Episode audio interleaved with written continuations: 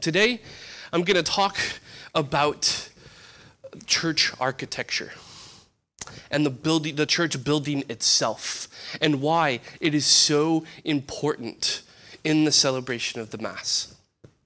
But first to understand about architecture in general, first we have to understand Christian art in general, right? Because architecture is art.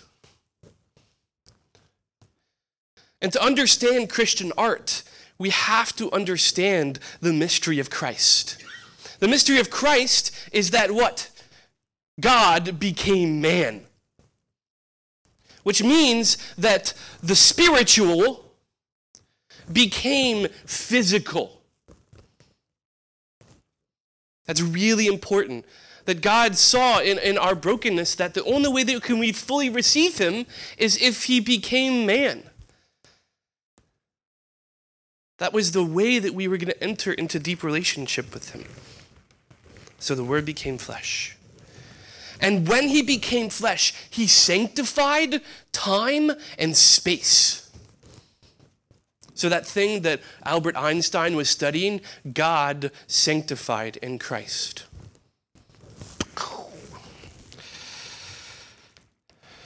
And he also established the way that we encounter him. What's beautiful is, I didn't plan this, but the Holy Spirit did, is that the gospel today, Jesus says to Peter, You are, you are Peter, and upon this rock I will build my church. Before you can have a church building, you must have a church. The church, first and foremost, is the body of Christ, the people of God brought into the life of Christ by virtue of our baptism. Are any of you uh, here, were you here when Father Winky was celebrating Mass in his garage? A few of you, right? So you know this church before it was a church. That original community of people. That's how the church starts. And we can't ever forget that. Even with the physical, physical building, we still have this people. And that's the first way in, that we encounter Christ, is in and through the people of God. Secondly, also, is the Eucharist. And so this building becomes a physical manifestation of God's presence in the community and in the Eucharist.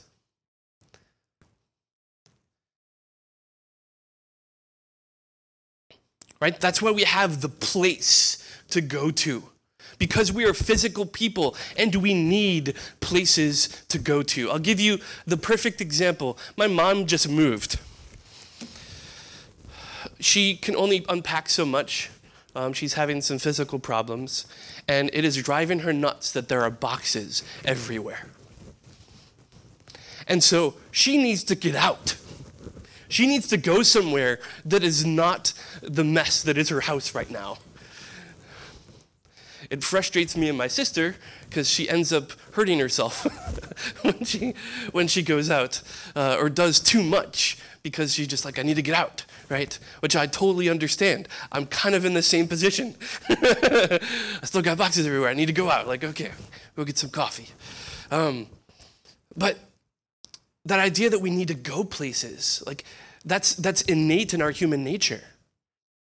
So, what God does is He establishes a physical place where, one, we can encounter Him in community, but even more deeply, encounter Him in the Eucharist. So, that's why there is a church building in particular. We also need that because we need a place that is consecrated. That word consecrated means set aside. Now, one of the struggles I think that, that this parish had is that this place, for a while, was not set aside merely for worship. It would kind of vacillate. One time it would be the church, and then you walk in and you're having lunch. Right? Same place you, you were sitting in the pew. right?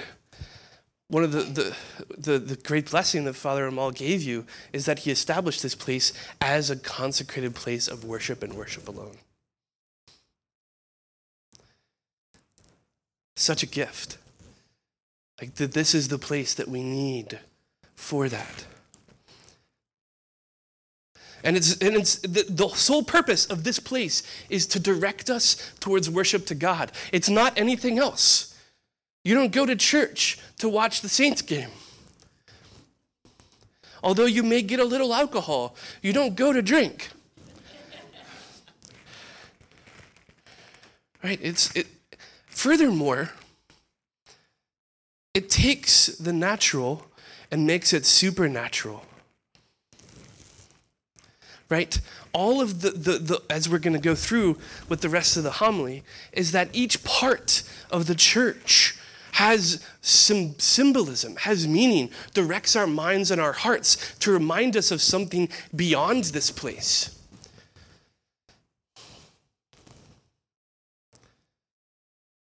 And so it takes the natural and sacramentalizes it. Remember, we were talking about sacrament before. Sacrament is an external sign that has an invisible reality that communicates grace. In a certain sense, not in the same sense of like baptism or confirmation or Eucharist, that a church has that sacramental quality and that it communicates a truth beyond itself by its symbol. Okay. And finally, it is not ordinary. This it, place is not completely comfortable. If you don't believe me, ask the person next to you going like this. Right? That's the other person, you know, who like like the seats. Let's be honest. They're not a La-Z-Boy right? You know, if especially like if you have a spiny butt, like it's it's not it's not great. I, I don't have that problem, but you know, right? It, it it it they're not comfortable. But that's because this place is not supposed to be the normal, ordinary place. It's supposed to be the place where extraordinary happens. And extraordinary things are not always comfortable. Ask Michael Jordan when he had the flu and won the, the finals, the NBA finals. Ask, you know, any, any athlete, any businessman who has achieved a lot, it wasn't because they were comfortable that they achieved those things. It's precisely because they weren't afraid to be uncomfortable. Because they knew that there was something beyond that. So that's why the church has established for communities to have places to worship. So let's look at the building itself. We're going to start at the beginning, right? So, right, you have the doors of the church, you enter into the church, keeping you guessing, right? Enter into the church, and the first thing that you do is what? Holy water, right? The holy water is a reminder of our baptism. But here's the cool thing the whole structure of the church is reminiscent of the structure of the temple in Jerusalem that was destroyed. Right? When uh, if the, the structure of the temple outside was the altar of sacrifice, where they would burn the animals and they would cut their throats and blood would go everywhere. That's why it needed to be outside. And then after that, there was something called the, the, the laver where the priests would wash their hands and their feet before they enter into the temple. By virtue of your baptism, you are made priest.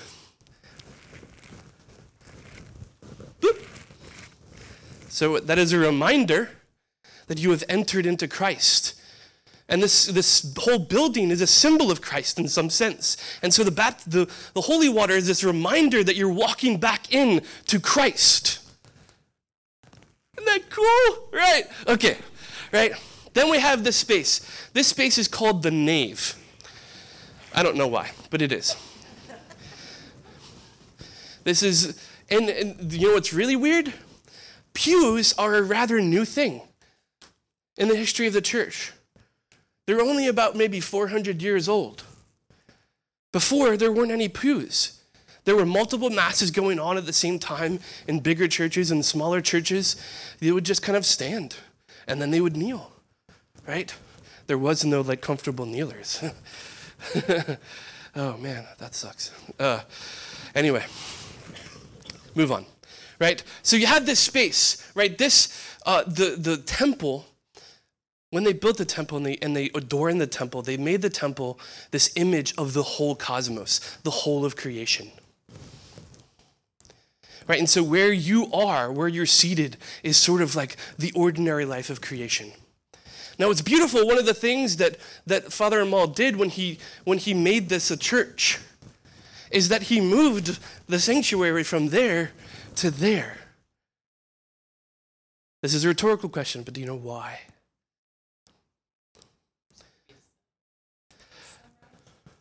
Because it faces east. The rising sun, which the early church saw as a symbol of Christ coming at the end of time. Right? And where do you walk out of? In the west, the setting sun. Right? Because you're being sent out into the midst of the world that, let's be honest, doesn't have a light, a lot of light in it. The very building itself is directed in that way to remind us. Also, some of the things that are usually in the nave of the church are images, holy images. We have the statues of the Blessed Virgin Mary. We have some images over here of the Blessed, the stations of the cross. All of these holy images are to remind us that not only have we walked into Christ, but in a sense, we've walked into heaven, symbolized right before us in all of its majesty and all of its glory. Now, because of our sin, we cannot see it. Our senses are veiled. But just because our senses are veiled doesn't mean it is not true.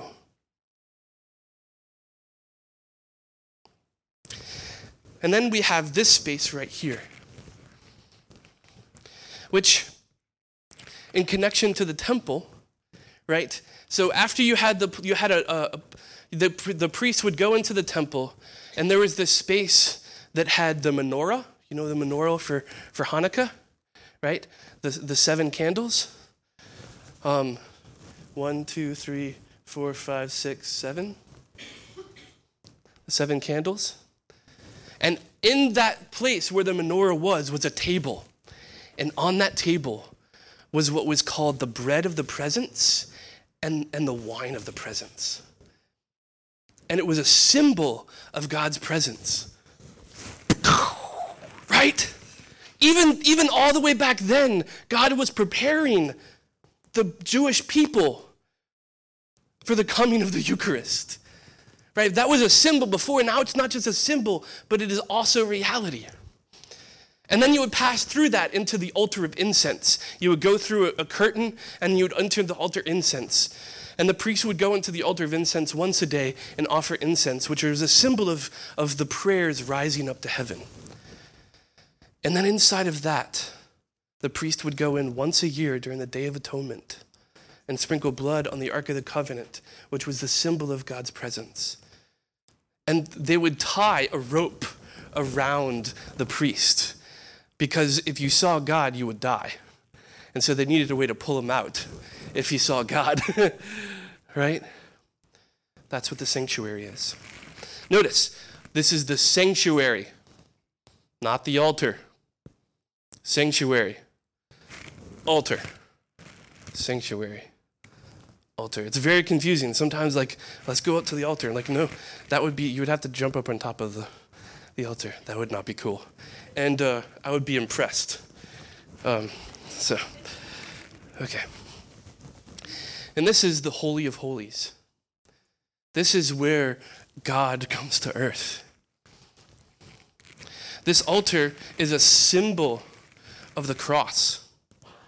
That's why, if you notice at the beginning and at the end of Mass, I kiss it as this act of veneration. Notice when the, the lectors come up, when the altar servers come up, when I come up, we're all directed here because this is the act, this is where the action takes place.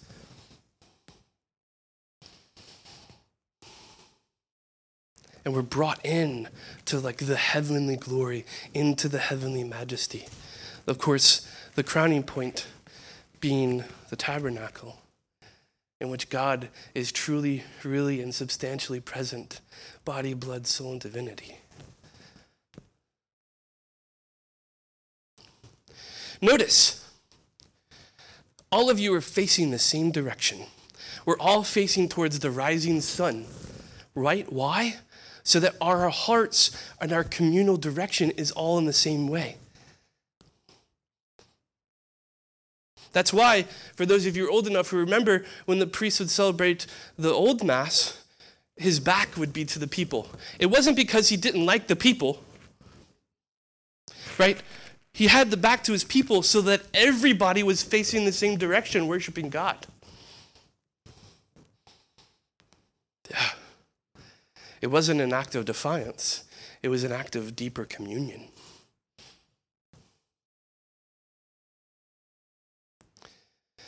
When you read the book of Revelation, and it describes the heavenly liturgy, it talks about the throne that God sits upon. Now, I'm not God. I, I have no delusions of that. Just want you to know. No, no delusions of God. But the symbol of that is this chair. Right? This, this throne of glory. And while he's seated on the throne, a book is opened and is read before all in heavenly kingdom to hear the glory and of what God has done. So, what we have here in this church is this like microcosm, this small, little, tiny physical heaven.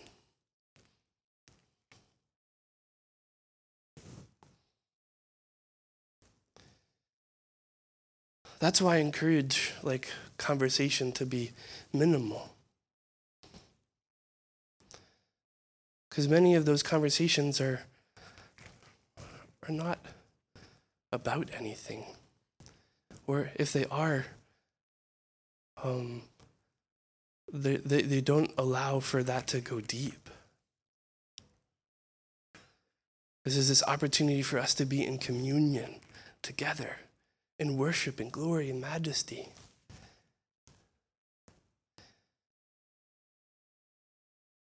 Now, some of you maybe haven't played with your imagination in a long time. But I invite you, in this last part, I invite you to be like a child when you come in the church. A child is able to see things by their imagination. They're able to see things that normal people are not able to see. Why? Because they let their imagination go. And if we allow our imagination, which is informed by the truth of the church and informed by the liturgy that we pray, it can be opened up, then we can see the majesty and the glory of what is happening. The last thing I want to show you, right, is that if this is the symbol of the cross, Notice when you go out today, I want you to turn back around. Some of you are not going to be able to see it because these doors aren't tall enough. But up above this door is a symbol of the risen Christ, is, a, is an image of the risen Christ, right? So we get to experience the fullness of the mystery of God his death, his burial, and his resurrection.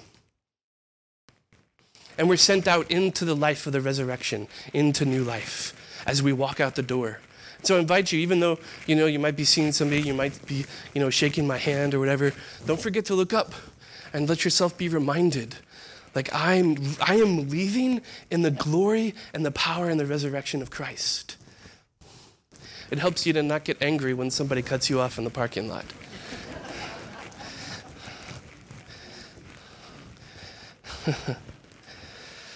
so that's that's it. Thank you. This building is glorious. If we allow our imaginations to be open to the wonder and majesty of what God is doing, it'll become this holy place or it could become even more so, this holy place. So I invite you as we celebrate the rest of this liturgy, like, don't be afraid to look around. See all these images, all these different things, to pay attention to all of these physical objects, because each one of them, my vestments, the bells, the statues, the chalice veil, the flower, all of that is pointing towards something else. It's not art for the sake of art, it's art to bring us out of ourselves towards God.